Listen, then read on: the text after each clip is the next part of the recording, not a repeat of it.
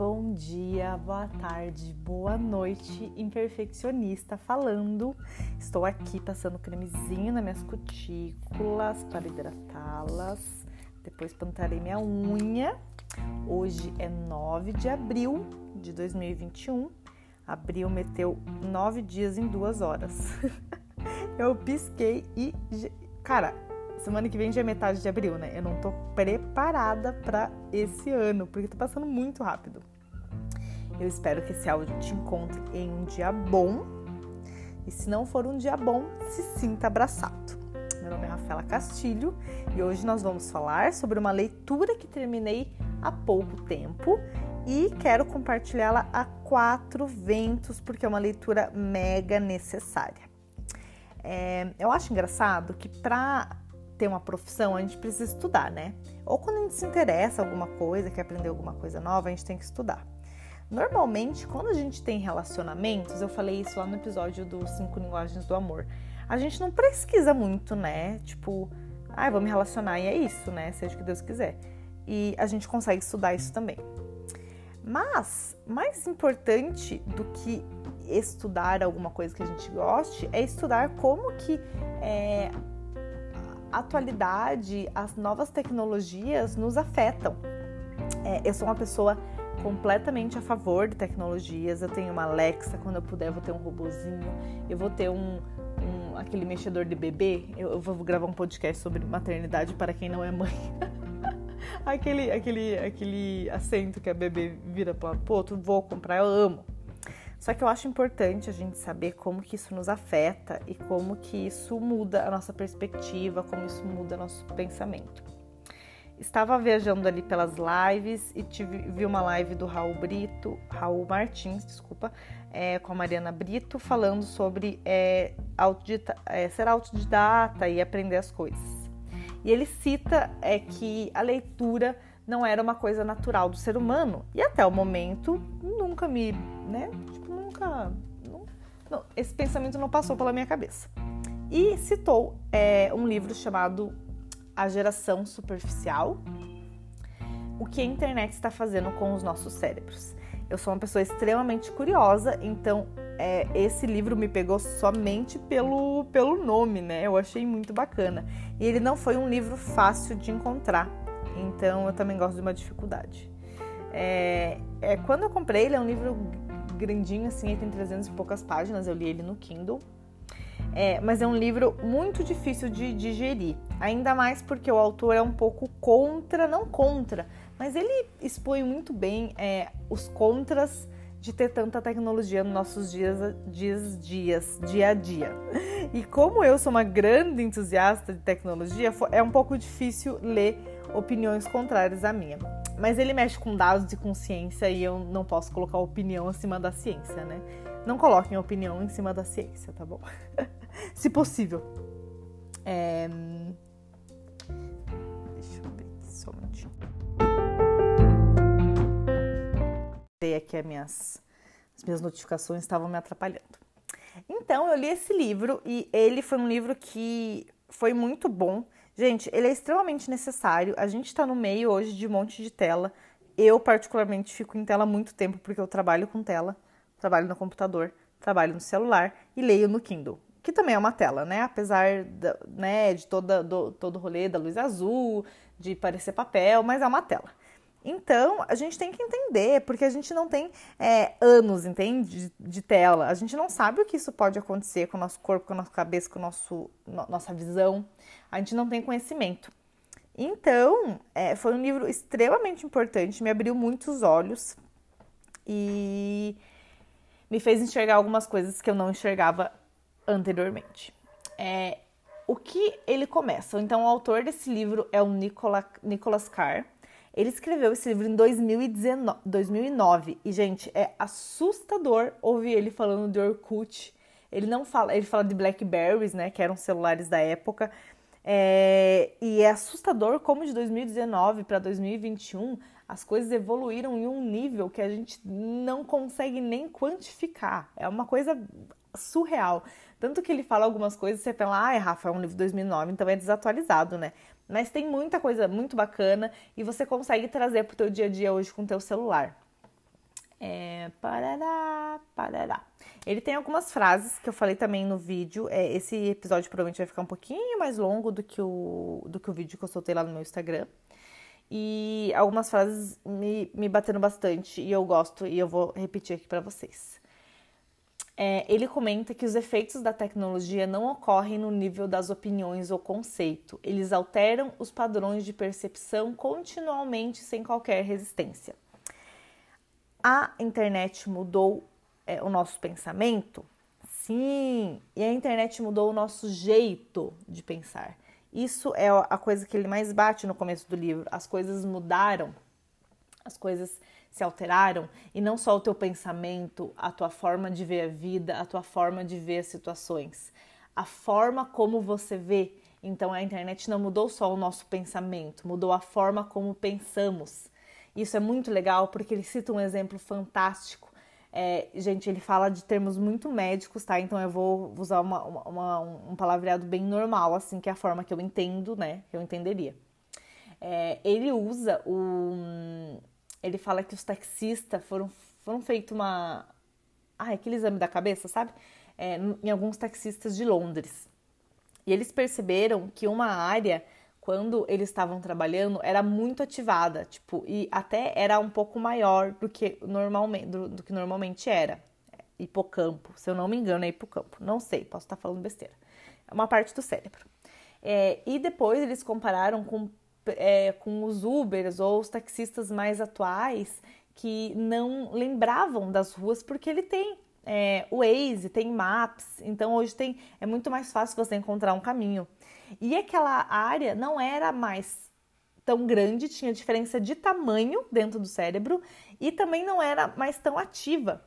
É, porque a gente parou de decorar as coisas, porque a gente ele usa como muleta, né? É, e, eu não, e, na minha opinião, eu não sei até que ponto isso é uma muleta. Eu, eu não concordo tanto com essa parte do livro que ele fala que computadores e, e outras coisas são muletas concordo, né? Mas não, quero concordar por dentro. a louca. Então ele comenta como que a gente usou, usa a nossa memória a terceiros. E a terceiros é o quê? Olhinho de café. A terceiros é para nosso computador, hoje para o nosso, celular. E isso me pegou muito, porque, gente, se acontecer qualquer coisa comigo, eu não sei um número de cor. Eu não sei, eu não sei. Eu sei o meu. 41998. Só sei o meu. E vou ligar para mim, não vai resolver muita coisa se eu estiver num, numa situação de apuro, né? Que não esteja. Mas eu não lembro mais de nenhum número, porque eu não disco mais, né? O contato já tá salvo, a mensagem já tá salva. Eu entro lá e clico. Não existe mais essa coisa da memorização que existia antes. É, isso é bom por um lado, porque a gente pode realmente usar a nossa mente para pensar, para guardar informações mais importantes. Isso é ruim por um lado, porque a gente perde um pouco a nossa capacidade de memória. É, a capacidade de memorizar coisas, ou até o hábito de memorizar as coisas, porque nós já temos algo para memorizar por nós, que é o nosso computador, que é a nossa lista, que é o nosso celular. É, esse livro, ele é um livro é, alguns capítulos são bem técnicos, ele fala muito de memória e toda a parte de memória dele é assim sensacional, é muito bom. Eu recomendo muito que vocês, depois, que se vocês se interessarem depois, é, vocês leiam esse livro, porque é um livro ótimo. É, ok. Ele comenta também que é uma extraordinária dádiva para a humanidade é, ter coletado e concentrado todas as informações e ideias que antes estavam tão espalhadas é, no mundo e que dificilmente alguém poderia se aproveitar delas.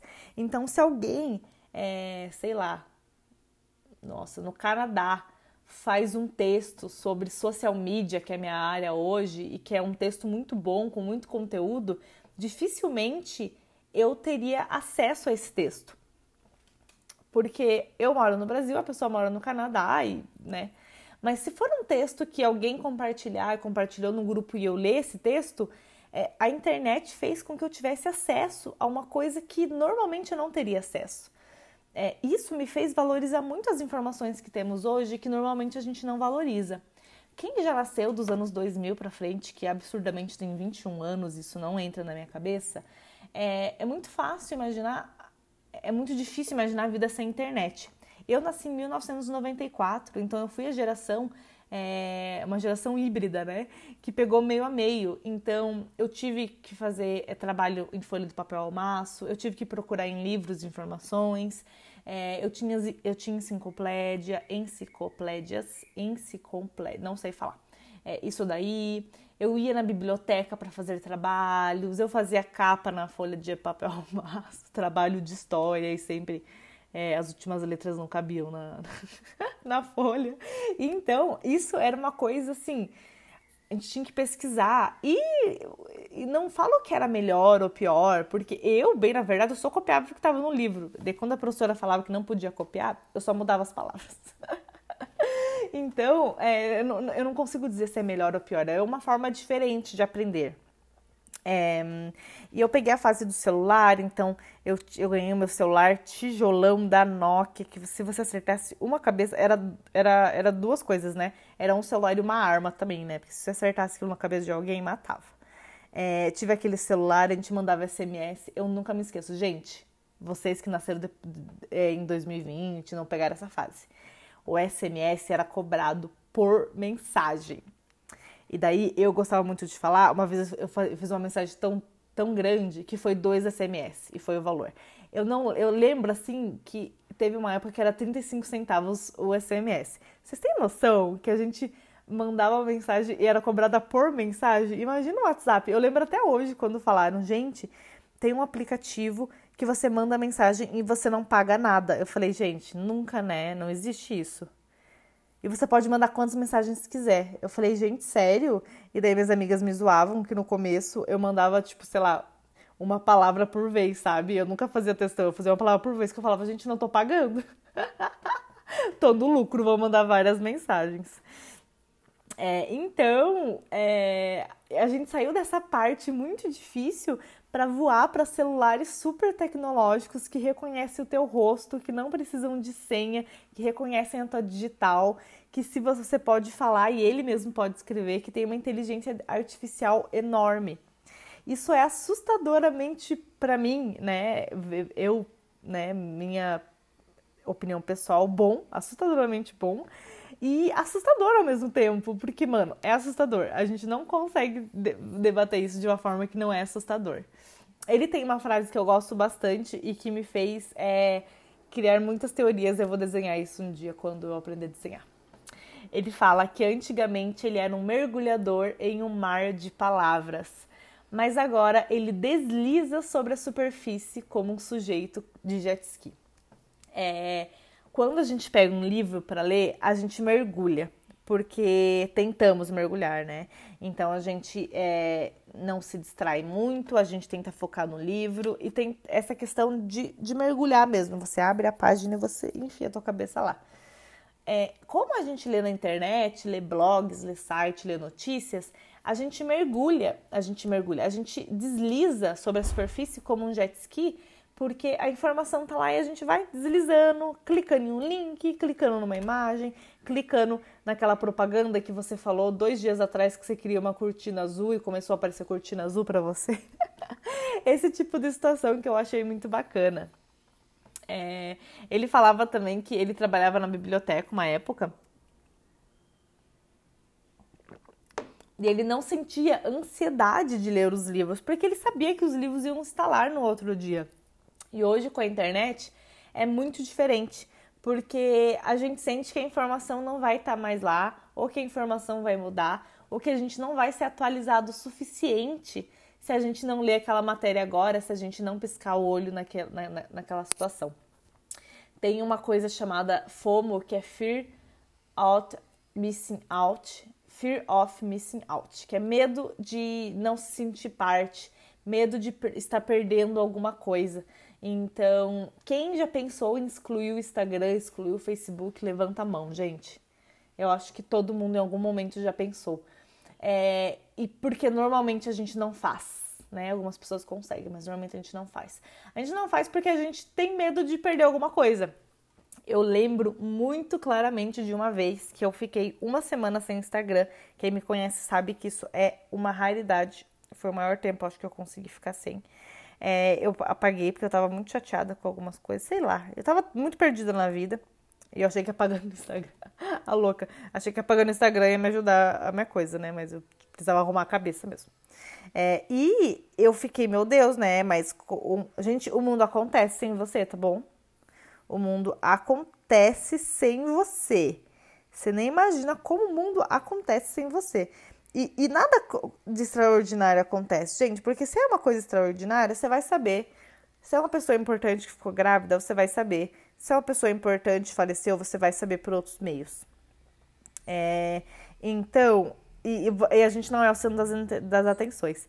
Eu, eu pensava muito assim, nossa, eu vou, eu vou excluir meu Instagram, as pessoas vão sentir falta de mim. Gente, as pessoas colocam outras pessoas na, na tua frente, você não é o, o, o alecrim dourado, não, que as pessoas vão sentir falta. Então, é, quem nunca pensou em excluir o Instagram, excluir o Facebook, sair das redes sociais? Mas normalmente a gente tem muito medo que a gente vá perder alguma coisa nesse tempo, para quem hoje não trabalha de uma forma é, digital, né? É, tem um, uma parte do livro que fala também que toda tecnologia é uma expressão da vontade humana. É, ele cita um capítulo inteiro sobre a tecnologia dos livros, a tecnologia do telefone e os livros, gente, na época que eles foram liberados, é, a, né, os livros e a popularização dos livros, né, que foi com a prensa de Gutenberg, é, foi muito criticado, porque falava, gente, mas para que ter tanto livro?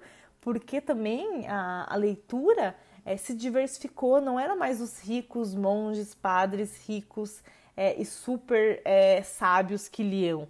Era a plebe que lia, era todo mundo que poderia comprar um livro de bolso, um livrinho, poderia comprar esses livros. Então, de alguma forma, a, a informação, o conhecimento se espalhou. E isso, obviamente, né, não agradava algumas pessoas. É, ele fala muito do ambiente que a internet traz pra gente e ele cita um exemplo que a gente tem que tentar um, ler um livro quando está fazendo palavras cruzadas e que esse é o ambiente intelectual da internet. É, hoje eu tô com duas telas e quando o Lucas falou para eu colocar duas telas, eu compartilhei no meu Instagram. Gente, eu não sei, eu não sei nem, eu já abro 25 abas em uma tela. Se eu tiver duas telas, eu vou abrir 50 abas e meu computador vai travar, porque sou dessas. É, e o que acontece? Hoje nós temos um ambiente intelectual que, se você não sabe se controlar, focar um pouquinho, você se perde muito fácil. Quem é que nunca entrou em um vídeo de gatinho no YouTube e viu os comentários embaixo? Eu não sei como é que eu cheguei até aqui, porque a internet te leva e te conduz. É, se você deixar, a internet coloca uma venda nos teus olhos pega a tua mão e te leva para cantos obscuros da internet, ou não tão obscuros, só de gatinhos. Só que ela te leva e você não percebe. Então, quantas vezes eu tava, sei lá, pesquisando é, uma calça e eu parava num site vendo chapéus. Eu falava, gente, tá, mas como é que eu cheguei até aqui?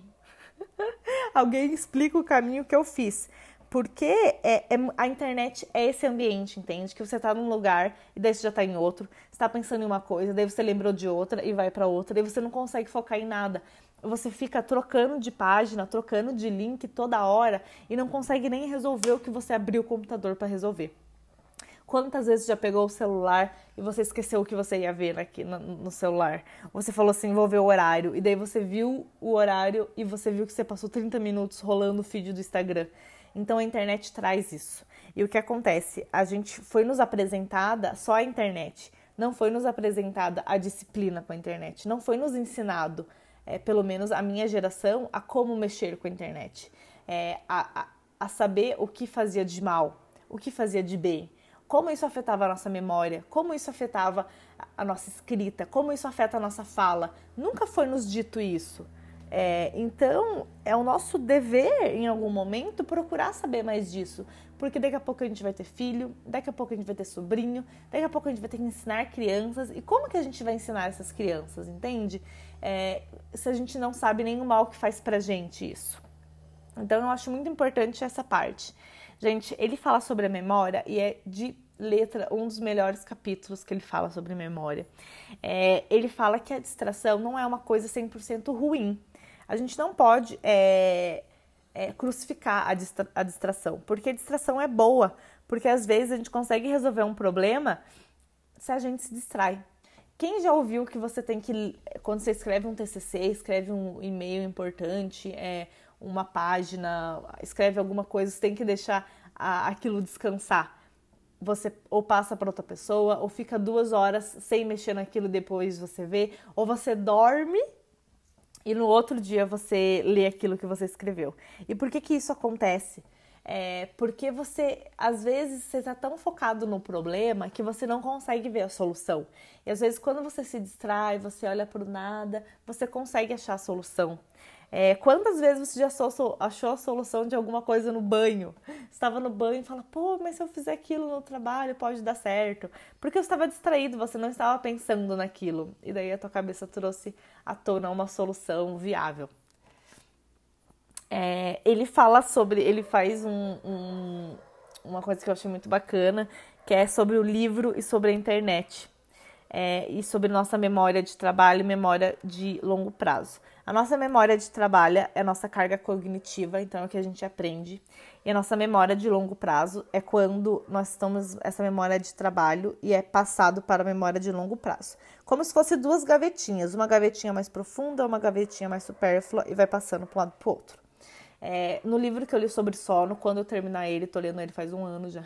Quando eu terminar ele, eu venho aqui fazer também uma resenha dele ele fala que essa memória ela troca de lugar quando a gente dorme. Então, por isso que é muito importante e alguns estudos é, confirmaram que se a gente estudar alguma coisa antes de dormir, a gente dorme e no outro dia a gente fazer exercício sobre aquilo que a gente estudou é muito é muito mais fácil a gente se lembrar muito mais forte porque a gente teve um período de sono depois. É, e esse período de sono pode ter feito a memória se fixar no nosso cérebro. É, o livro ele fala que é um gotejamento constante. É como se uma gotinha caísse na tua cabeça. Tique, tique, tique, tique. Uma gotinha. Muito bom, né? É, e o que acontece? A internet são várias gotas, gotas de todos os lados. E só tem um espacinho para entrar. E normalmente vem várias coisas, é, gotas diferentes, de diferentes torneiras, compreensões artificiais. Você não consegue ser muito profundo. Hum,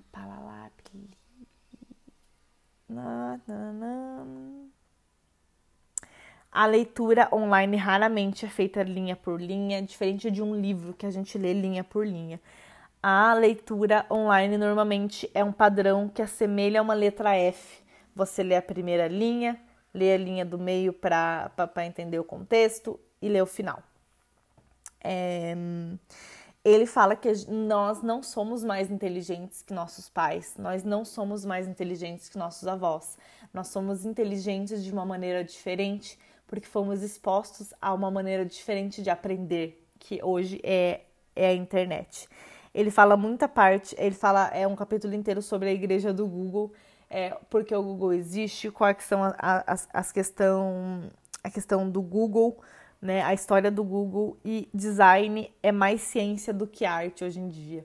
Então, quando você vai estudar design, é muito mais sobre prender atenção, sobre cores que puxam do que sobre arte em si. É, ele fala bastante sobre o Google, fala sobre é, a memória e também é muito sobre multitarefas. Ele se opõe grandemente sobre multitarefas, porque ele fala que é, é você ser habilidoso é, em um nível superficial. É uma coisa que eu concordo bastante. É muito importante a gente aprender a focar. Ele fala sobre leitura e sobre ler e sobre se concentrar. É uma coisa antinatural do nosso corpo, é antinatural do ser humano. Porque pensa, nós vemos lá da época das, das, das, cavernas, onde a gente tinha que buscar nossa comida e a gente também tinha que estar tá, é, atento a qualquer é, acidente ou ataque que poderia acontecer. Então, você já pensou um homem da caverna lendo um lindo livro e daí chega um leão perto dele, mas ele está tão concentrado naquilo que ele não consegue ver o leão, daí o leão mata ele e daí nós somos extintos. Entende? Então é uma coisa antinatural a concentração. A concentração é uma coisa que a gente tem que se esforçar muito para fazer. Quantas vezes você já tentou ler um livro, tentou ler alguma coisa, tentou prestar atenção numa aula e você brigava com você mesmo? É aqui que eu tenho. Não, sai, sai, sai pensamento, sai pensamento, não quero pensar nisso agora. Então isso é muito importante. É, a gente saber que é antinatural e a gente só consegue com treino treino, lê um dia 10 minutos, lê outro dia 15 minutos, daqui a pouco você vai estar tá conseguindo ler uma hora, uma hora e meia, sem pensar em outras coisas, sem é, ter distrações. É treino, é todo dia fazer. É, ele diz uma frase. Meu café sempre esfria. Ele diz uma frase que também me pegou muito, que ele fala: "Hoje há mais, infor mais informação nos é disponível do que nunca antes, mas há menos tempo para fazer uso dela e com qualquer profundidade de reflexão. Eu quero que você feche seus olhos nesse momento, não se você estiver dirigindo, porque daí você vai bater o carro. mas se tiver um momento que não é de perigo, feche seus olhos e pense. Pense em uma pessoa muito antiga que não tinha internet ela não tinha muita informação disponível. Ela tinha que ir atrás de um livro. Vamos supor assim que eu queira aprender a tocar violão. A pessoa tinha que fazer o quê? Ou ela tinha, sei lá, ler um livro sobre, é, sei lá, tocar violão, ou procurar um professor que ensine violão. Gente, hoje, se eu quiser tocar violão, o que, que eu faço?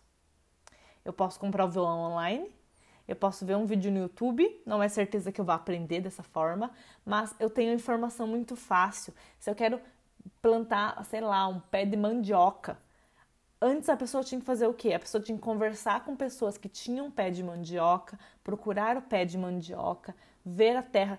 Hoje é três cliques eu tenho informação na palma da minha mão. Isso é bom porque eu consigo aprender coisas, mas eu não consigo aprender porque é muito fácil. A, a informação tá muito fácil para mim.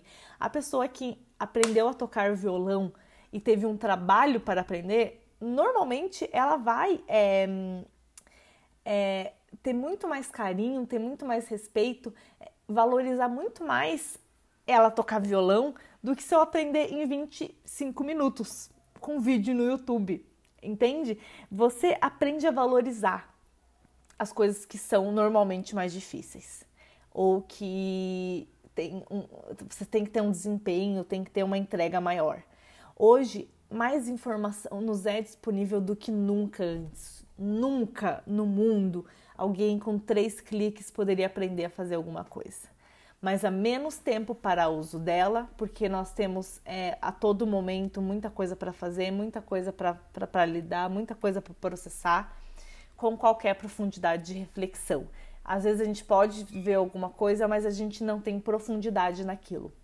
Eu normalmente não vejo notícias. Eu não vejo notícias. É, eu assino The News, que é um podcast muito. Um podcast não, um, um, uma newsletter muito bacana. Na sexta-feira eles têm uma lista de, de, de TEDs e de livros que eu acho muito legal é muito de muito bom gosto, mas eu não leio notícias, gente, porque assim eu entendi, não vai fazer diferença na minha vida. E você pode ser muito contra, você pode ler muito notícia e tá tudo bem, tá? Eu não sou contra você, mas eu não funciono com, lendo notícia. Cara, por que que eu quero saber que, sei lá, lá na Bolívia aconteceu tal coisa? Rafa, porque é importante que você saiba disso.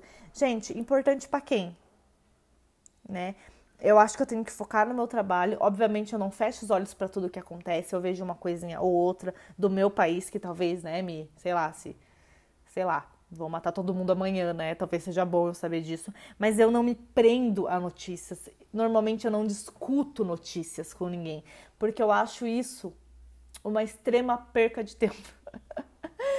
porque para que que eu vou discutir sobre, sei lá, o presidente dos Estados Unidos? Gente, para quê? Um dia numa discussão, assim, tal, tal, tal, beleza, mas para quê? Eu tenho tanta coisa para fazer, entende? Eu tenho tanta coisa para estudar, eu tenho tanta coisa para aprender, eu tenho tanta coisa. O que discutir coisas que não tem nada a ver com a minha vida? É, vai me. Mas isso, gente, sou eu, tá bom? Você pode entender de uma forma completamente diferente. Você pode. Olha isso, ó. Presta atenção. Você pode pensar diferente de mim e tá tudo bem, tá? A gente ainda continua amigo. Mas eu não consigo. Porque eu sou uma pessoa muito ansiosa. Aí se eu leio a notícia eu fico brava. E isso não me faz bem. Enfim, aboli notícias da minha vida, vejo coisinhas só por cima, as trends ali no Twitter de vez em quando, e é, é assim que eu sou informada. Rafa, você não vai ficar bitolada assim? Não mesmo, porque daí eu, eu aprendo e foco minha energia em coisas que eu posso mudar, em coisas da minha vida que eu tenho mais responsabilidade. É, tchururu, nossa, desabafo, né, louca? É, isso, me, isso sobre a informação, o que, que me fez? Me fez refletir muito sobre o que a gente consome. É, hoje tem muita informação, eu não preciso saber de tudo, gente. Eu não preciso ler toda, to, to, todas as informações do mundo. Eu não preciso disso, entende? Porque antigamente meu pai não lia o que acontecia na França. Rafa, mas é bom saber na França, porque piriri. Gente, na minha vida, saber o que acontece na França não vai não vai mudar muita coisa, né, no meu dia a dia hoje. Pode ser que isso amanhã mude. Mas foque a tua energia é, informações que sejam boas para você, sejam importantes para o teu dia a dia. É, memória biológica é viva, memória computacional não. É, ele fala também um capítulo inteiro sobre inteligência artificial. É, eu discordo em alguns pontos do que ele fala. É, eu sou a favor de inteligência artificial, artificial até um certo ponto. Eu tenho uma Alexa, quando puder vou ter um robozinho para limpar a casa e vou ter tudo isso que, que a tecnologia nos, nos, nos proporciona. Mas ele traz uma reflexão que é muito importante que eu nunca tinha feito. É, ele fala sobre memória de novo e que memória biológica é viva e memória computacional não, porque a gente tem muita essa questão de é, terceirizar nossa memória para nossos computadores. É, e ele fala muito também de pessoas que humanizam é, e inteligência artificial. É, e eu não posso falar disso porque eu super humanizo a minha Alexa, sabe? Eu tenho uma Alexa e ela é minha assistente.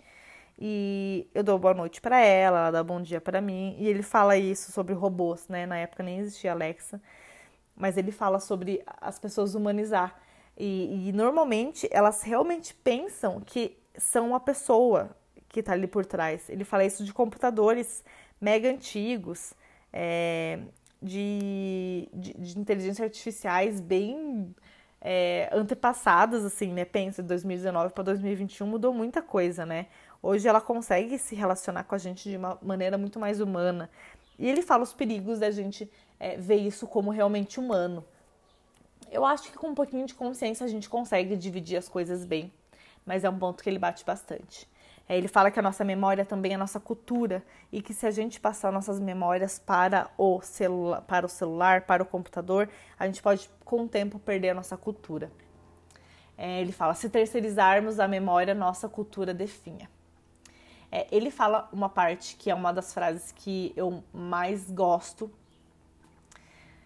é, que é ele diz que o nosso cérebro entende tudo que a gente pega como ferramenta como parte do nosso corpo.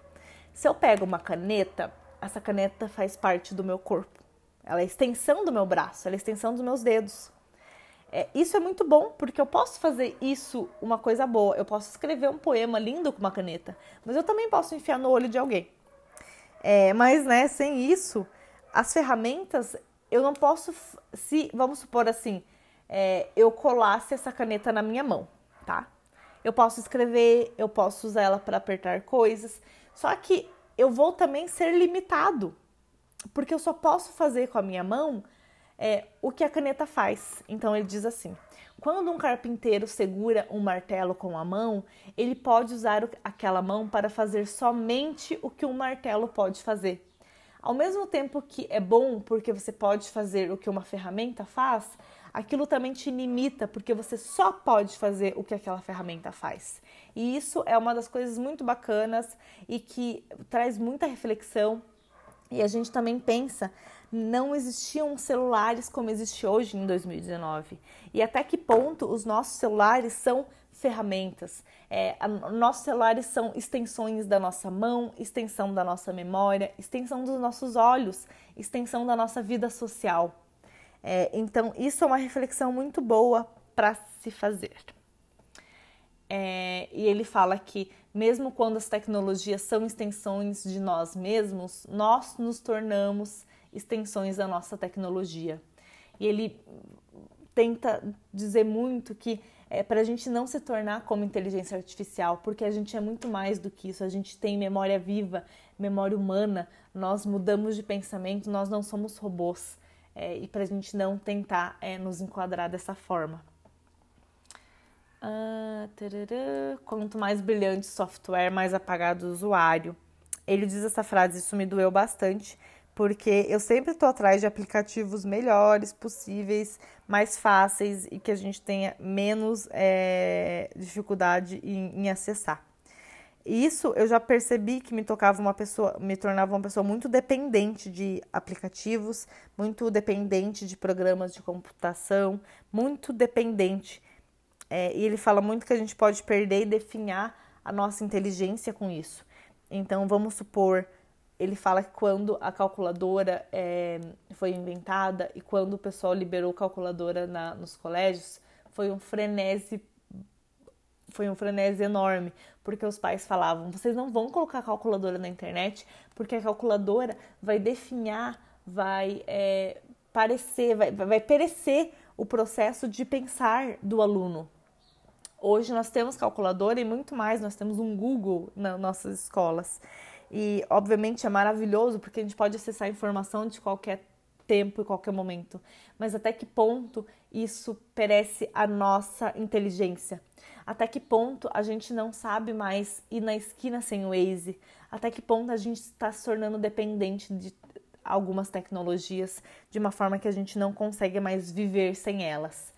E até que ponto a gente não está trabalhando a nossa inteligência de uma forma que a gente pelo menos saiba quanto é 2 mais 2 sem precisar de uma calculadora. Então, é, eu sei que o autor ele leva, obviamente, tudo para um extremo é, da opinião dele, está certíssimo em fazer isso. É, não precisa levar para o extremo, eu aprendi a ler e, e, tirar as partes boas, as partes que me competem. Obviamente, nunca brigando com ciência, com dados, mas entender de que isso sim pode ser uma coisa ruim. Então, eu pensei, qual conta que eu consigo fazer na mão ou de cabeça hoje em dia? Quase nenhuma.